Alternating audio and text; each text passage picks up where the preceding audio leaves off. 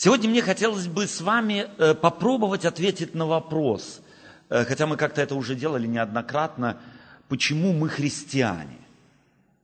Почему мы не мусульмане, не буддисты, не индуисты, не даосисты? Вот почему вы когда-нибудь сами себе задавали этот вопрос, почему я христианин? И на самом деле стоит этот вопрос всерьез себе задать. Если я еще спрошу большинство из вас, почему ты, так сказать, к церкви э, адвентистов седьмого дня относишься, то большинство, если честно заглянут в сердце, то скажут, ну, выбора не было, ну как-то вот встретился или там родился в этой семье, или мама, папа определили и так далее и тому подобное. Замечайте, что принадлежность наша к церкви ничем не отличается от принадлежности какой бы то ни было э, конфессиональной или религиозному течению всех других народов. Буддисты, буддисты, потому что они там родились. И мусульмане точно так же. И атеисты точно так же. И адвентисты не исключение. И это может быть и неплохо, но с другой стороны, думаю, плохо.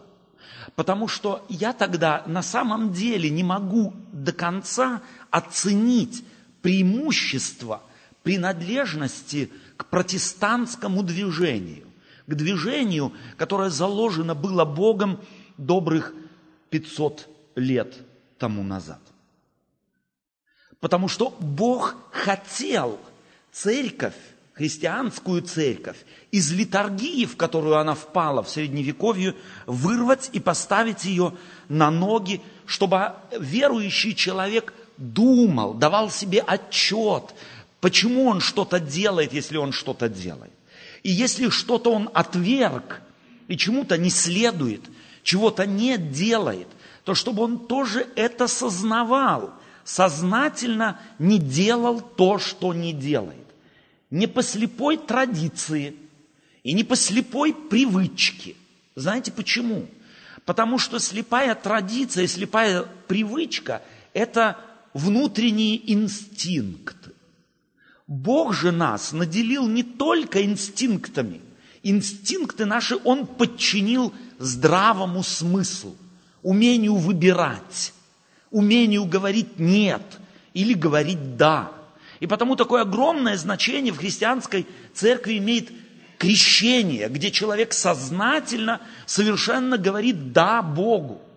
И в христианской церкви придается огромное значение, чтобы за крещением не было никакого давления, чтобы крещение не принималось из страха, чтобы оно не принималось только потому, что маме хочу угодить или папе, или мужу, или сестре, или жене, или кому угодно. Чтобы это было абсолютно, связано с абсолютно свободным выбором. Чем же отличается христианство от многих других религий? Чем? Что бы вы сказали? Чем, по-вашему, отличается главным образом христианство? И когда я говорю христианство, я имею в виду библейское христианство, христианство, базирующееся, сознательно базирующееся, фундаментом которого является Слово Божие, Библия, Евангелие, Ветхий и Новый Завет. Что отличает значительно, радикально христианство от многих других религий? Кто-то сказал бы вера в Христа. И Будда сказал бы, а какая разница, а я верю, то есть буддист или индуист, или кришнаит сказал бы, а я верю в Кришну. Это тоже Христос и даже чуть похоже. Христос или Кришна, что-то есть общее. Ты веришь в Христа, а я верю в Кришну. А мусульманин говорит, а я верю в последнего Божьего пророка Магомета. Кто-то говорит, ни один из них не умер за нас, за людей. Ни Кришна, ни Магомед, ни Будда, ни Ладзы, а Христос умер и воскрес. То есть его могила осталась пустой. Тоже довольно значительный, отличительная, характерная черта христианства. Но христианство ведь корнями уходит в иудаизм. Поэтому иудаизм вольно или невольно окрашивает христианство, дает ему свои соки, если можно так сказать, дает ему свою идею. И поэтому, чтобы ответить на этот вопрос, чем же христианство действительно отличается от многих других религий, необходимо уйти шаг дальше, шаг глубже, уйти в иудаизм. Уйти, может быть, во времена становления иудаизма, когда Бог вывел свой народ из земли египетской. Чем иудаизм, который, собственно говоря, является делом Божиим на земле, потому что не будь Господь, не выведи Господь народ израильский из Египта в свое время, то Израиля как нации не было бы. Они были настолько малы в количестве, настолько, если можно так сказать, убоги духовно, что освободить себя из пут и клещей, если можно так сказать, тогдашнего государства Египет, они не могли. Богу, да, Богу хотелось, Бог жаждал освободить этот народ из рабства. И если мы проследим историю Израиля, то мы отме- заметим одну невероятно важную вещь что Бог, освобождая Израиль и делая его, давая ему свободу и организовывая его как государственную единицу, этот народ, этому народу не дал что-то не похожее ни на что, что на земле было. Если вы обратите внимание на храм израильский, то он ничем внешне, его структурой не отличался ни от какого языческого храма. Возьмите вы храмы Эллады, возьмите вы храмы Египта, Вавилона, Сирии, Медоперсии, Финикиян. Все эти храмы похожи друг на друга своей внешней структурой, и еврейский, израильский храм структурой своей не отличался ничем. Он имел те же три отделения – двор, святое и святое святых. И как во всех других религиях, в этот храм, во двор могли заходить все, во святое, святы, во святое могли заходить только все священники – а во святое святых мог заходить только главный жрецов. У израильтян он назывался первосвященником. И то только один раз в год. Но интересно, что Бог не привязал своего народа к храму. Хотя он избрал город Иерусалим, Ярушалаим, город мира – Хотя он избрал место, где должно было быть построено храму, он не привязал свой народ к городу и не привязал его к храму. Израильская нация и религия Израиля отличалась радикально от всех других религий тем, что она была привязана к времени, не к месту, не к строению, а к времени. Не дай Господь евреям субботы, не существовало бы этой нации. Потому что знал Господь, что храм можно уничтожить, как любое строение. Город можно сравнять с землей – можно забрать у людей город, можно забрать храм. И все это у народа израильского отнято было. Но никто не может забрать у человека время. И Бог дал этому народу знак их принадлежности к Нему через праздник, который собирал их, через который они идентифицировались как нация – и когда были рассеяны по всему лицу земли, в течение двух тысяч лет эта нация не имела государственности.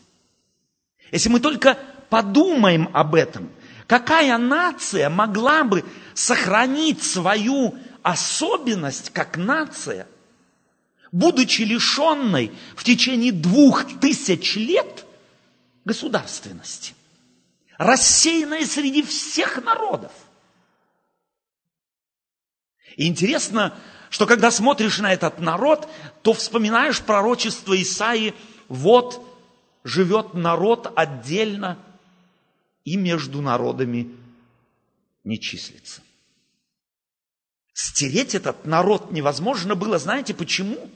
Потому что в один день в неделю, где бы евреи ни находились, их объединял этот день и отделял их от всех наций и людей на свете. К ним приходила суббота. Не они к ней, а она к ним. Если другие религии привязывались к месту, и интересно, что вот этот языческий ритуал или эта языческая э, идея, языческое понятие религии, оно пронизало христианство уже буквально в первые несколько столетий. По сегодняшний день многие христиан, если спросить, что такое церковь, то они сразу думают о чем? О помещении, о храме. Но уже в Библии слово «экклезия», переводимое в русское слово, в русский язык словом «церковь», никак не связано с понятием здания или помещения. Это слово «экклезия» использовали уже переводчики септуагинты, чтобы перевести понятие избранности народа. И нашли в греческом, в греческом языке это слово. Экклезия означает избранные, кем-то и собранные воедино. Не избравшие себя, не договорившиеся мы теперь будем, а подчеркивающие, если можно так сказать, некий, некий акт, не зависящий от человека, избирающий людей по своей воле. Итак, Божья церковь всех времен отличается от подделки. Божья религия отличается от поддельной религии тем, что она не привязана к месту, не привязана к традициям, но привязана к времени. Так для мусульманина невероятно важно минимум один раз в жизни побывать в Мекке. Он не может себе мыслить спасение, если он не посетил святого места. Религия, привязанная к месту и камени Кааба. Индуист, не омывшийся в Ганге, не может быть, не может представить себе, что его карма таким образом будет очищена. Он привязан к месту. А теперь подумайте, насколько мы, хотя и причисляем к себя, себя к протестантам, привязаны к месту и к ритуалу. А Бог, знающий человека, хотел сориентировать его на большие ценности. Он хотел его освободить от того, чтобы человек бегал по святым местам – и уже в том, что Бог привязал человека к времени, подарил ему памятник во времени, говорит о его дальновидности, дальнозоркости, о божественном величии. Бог хотел, как сказал Иисус Христос, чтобы все люди повсюду покаялись. Это первая проповедь Петра, чтобы люди повсюду, везде покаялись. И представьте себе, у Бога был бы один центр – и одно здание. А Бог хотел, чтобы все люди по всей земле покаялись. Можно было бы найти такое здание, которое вмещало бы людей, удовлетворяло бы их религиозные потребности. Я восторгаюсь величию Божию. Я восторгаюсь Его мудрости, как Он смог через свой народ дать определенный символ – себя самого. И где бы мы ни были, в Европе, в Азии или в Америке, на Северном полюсе или на Южном полюсе, суббота нас всегда застанет. Не нам нужно бежать в Мекку, нам не надо бежать в Иерусалим, нам не надо куда-то бежать. Бог придет к нам вместе со своим памятником. С днем памяти о том, что Он сотворил человека. Это памятник дня рождения мира. Я вспоминаю как-то с детьми в свое время мы проводили э, свободное время во время каникул и посвятили это время общения с детьми заповеди о субботе. И с детьми, детям начали объяснять субботу, ее функцию, как памятник рождения мира, и у детей появилось желание написать открытку поздравления. Поздравляем тебя, мир, написали они, с днем рождения. И желаем тебе улучшения. Я потрясен был этой идеей детей. Поздравительную открытку с днем рождения мира. И это каждую неделю.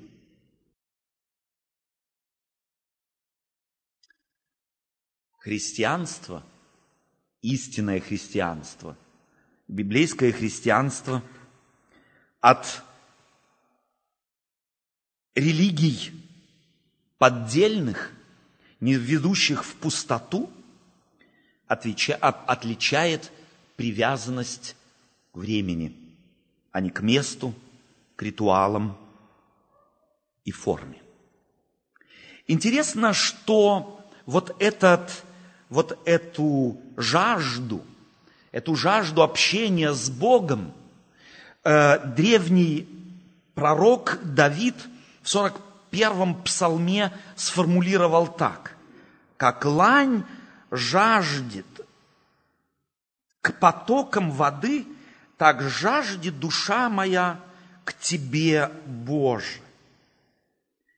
Жаждет душа моя к Богу крепкому, живому, когда приду и явлюсь пред лицом Божиим.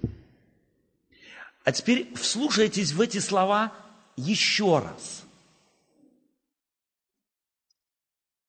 Как лань желает к потокам воды, так желает душа моя к Тебе, Боже. Желает душа моя к Богу крепкому, живому, когда приду и явлюсь пред лицо Божие – вы чувствуете, что русский язык здесь несколько не очень русский. Желать можно чего-то в русском языке, но не, невозможно желать к кому-то.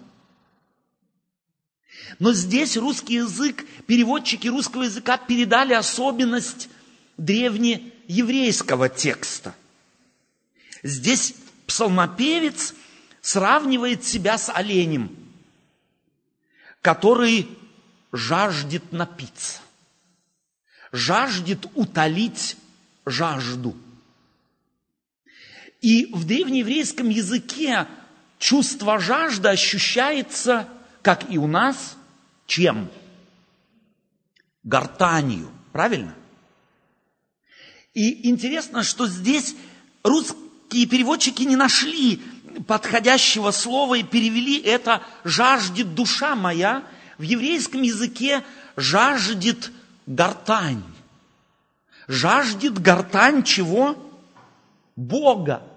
Как может гортань жаждать Бога? Спрашивали себя русские переводчики, и потому слово гортань заменили душой. И мы начинаем понимать, что они им было сложно в русском языке найти соответствие оригинальному тексту. Душа моя жаждет к, гортань моя жаждет Бога. В древнееврейском языке душа – это гортань. Это то, чем я говорю. И потому, когда Иисус Христос говорит, чем наполнено сердце, фактически в оригинальном тексте говорится, чем наполнена душа, чем наполнена гортань.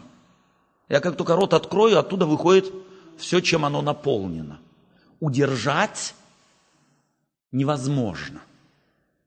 И если человек ориентируется на какие-то свои человеческие ценности, и если эти ценности привязаны к материальным вещам, к тому, как помещению, городу, храму, то тогда рано или поздно его гортань наполнится гордостью. Вспомните учеников, поднимавшихся с Иисусом Христом на Илионскую гору, оглянувшихся на город Иерусалим и попросивших Иисуса Христа, посмотри, их сердце наполнилось гордостью. Мы говорим сердце, древние сказали бы, гортань наполнилась гордостью, своим городом.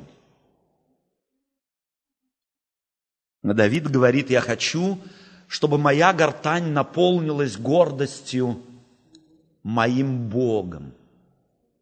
Чтобы я, как только рот открою, как только начинаю говорить, чтобы я говорил не о нации, не о храме, не о городе, не о традициях, чтобы я говорил о моем Боге. Я, я этого жажду. Мне закрывают рот, а я как олень воды хочет, так я стремлюсь к тому, чтобы рассказывать о Боге, которому я радуюсь, которым восторгаюсь, которого исповедую. И у Давида было немало причин радоваться тому, что у него есть Бог, какой у него был.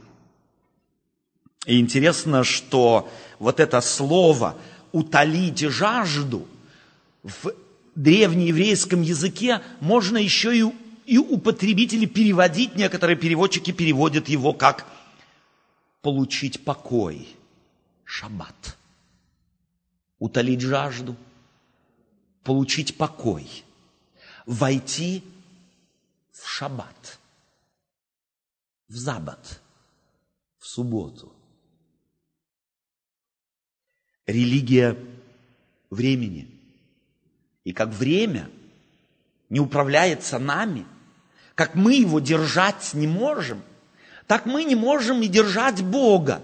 Но Бог может держать нас. И это Давиду было понятно, потому он стремился к Богу, потому он хотел говорить о нем, не мог не говорить. Его гортань желала рассказать о том, чем наполнено его сердце людям. Я когда читал Библию, а, э, исследовал этот, эту интересную тему, то мне вдруг бросилась интересная вещь в глаза, которая, возможно, только в немецком языке. Если вы слово «заббат» возьмете – и первую букву и последнюю букву уберете, то что останется? Абба. Что это? Молитва Отче наш. Обращение к Богу. Это еврейская Абба, это еврейская Папа. Это то, что ребенок говорил, когда только-только первые слова произносил. Папа, да. Мама. Абба. Забат в еврейском языке связан очень с Абба, с отцом, который подарил этот подарок, выделив человека, выделив его как нацию и желавший приобщить не только одну нацию к себе, но через эту нацию и весь мир всех людей. Так рассказывают, случилось в Третьем рейхе, когда после погрома еврейских синагог в Германии не осталось ни одной целой, и вдруг на дороге, так описывает один писатель в Берлине, огромный эсэсовец наталкивается на маленького, плюгавого, старого еврея. И хочет поиздеваться с ни, над ним и спрашивает его, ну где твой Элохим? Не спас он твоих синагог? А он, глядя на него, говорит, ну субботу-то отнять у нас никто не может.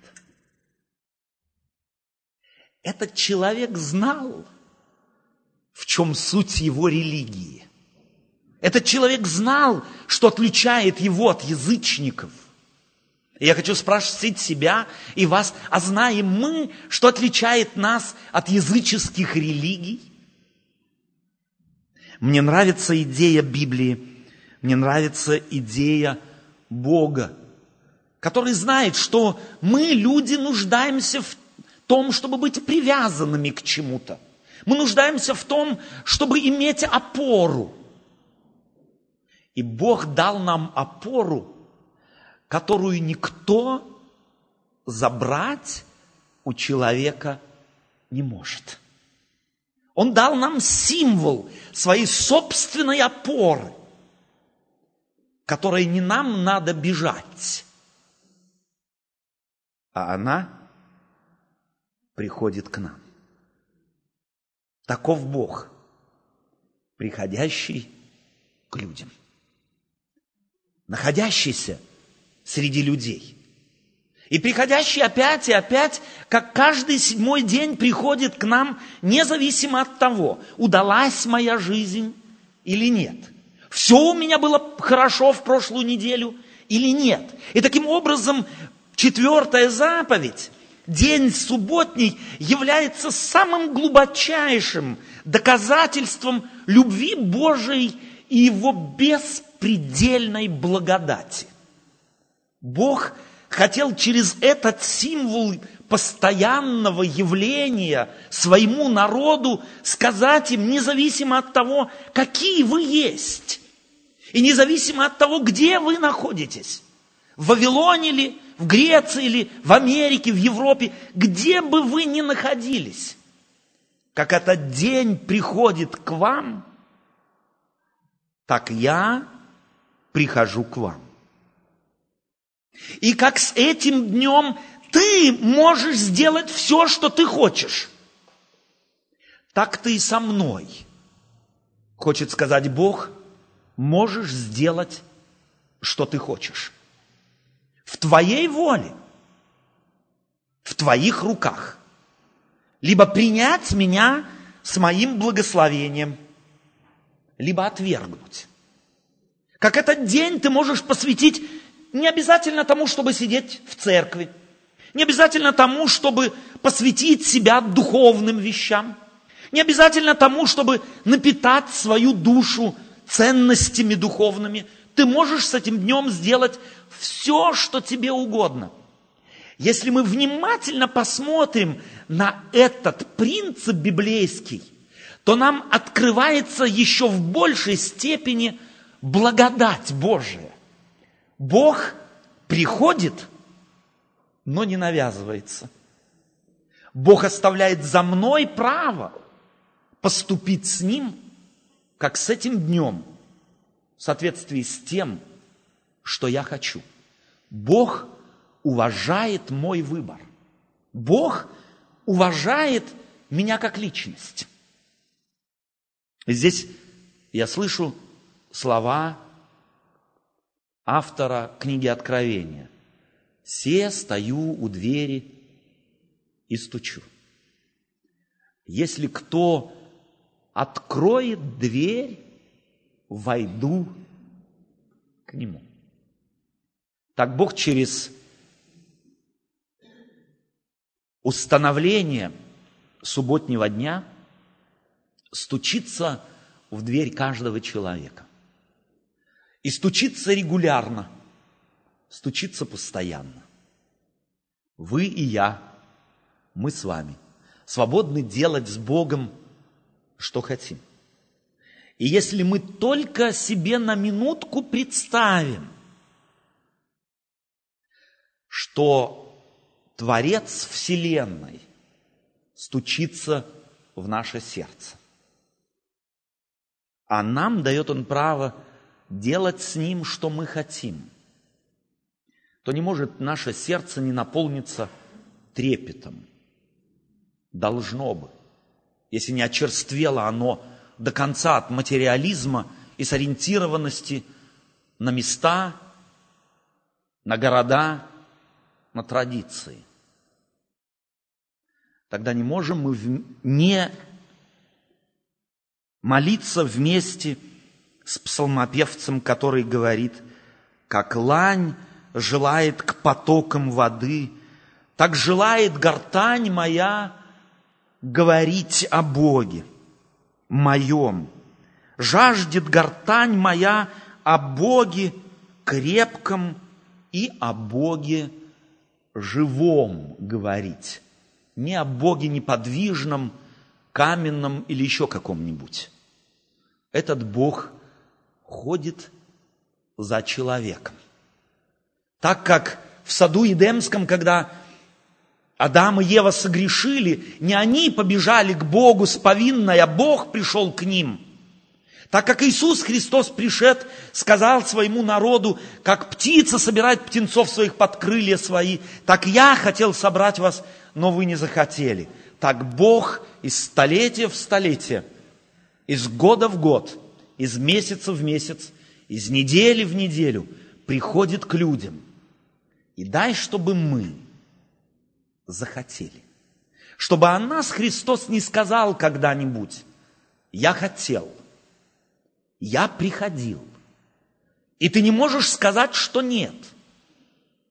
Но ты не захотел. Через привязанность нас ко времени, к памятнику во времени, Бог хочет сказать, я вас люблю, я вас хочу – я к вам хочу. И когда Давид это понял, он говорил, и я хочу. Тут двое бегут навстречу друг другу. Пусть всякий раз, когда мы празднуем четвертую заповедь, чтобы мы ее действительно праздновали, чтобы этот день был наполнен памятью о том, что Бог приходит к нам. Тогда, может быть, освободимся мы от мелочных споров о том, что делать или не делать, во что одеваться или не одеваться, можно ли скипятить или только до 99 градусов можно нагреть что-то. Может быть, тогда проснется у нас в сердце то, что Бог хочет в нас пробудить. Не ориентированность на традиции, а сориентированность на живого Бога, постоянно к нам приходящего. Аминь.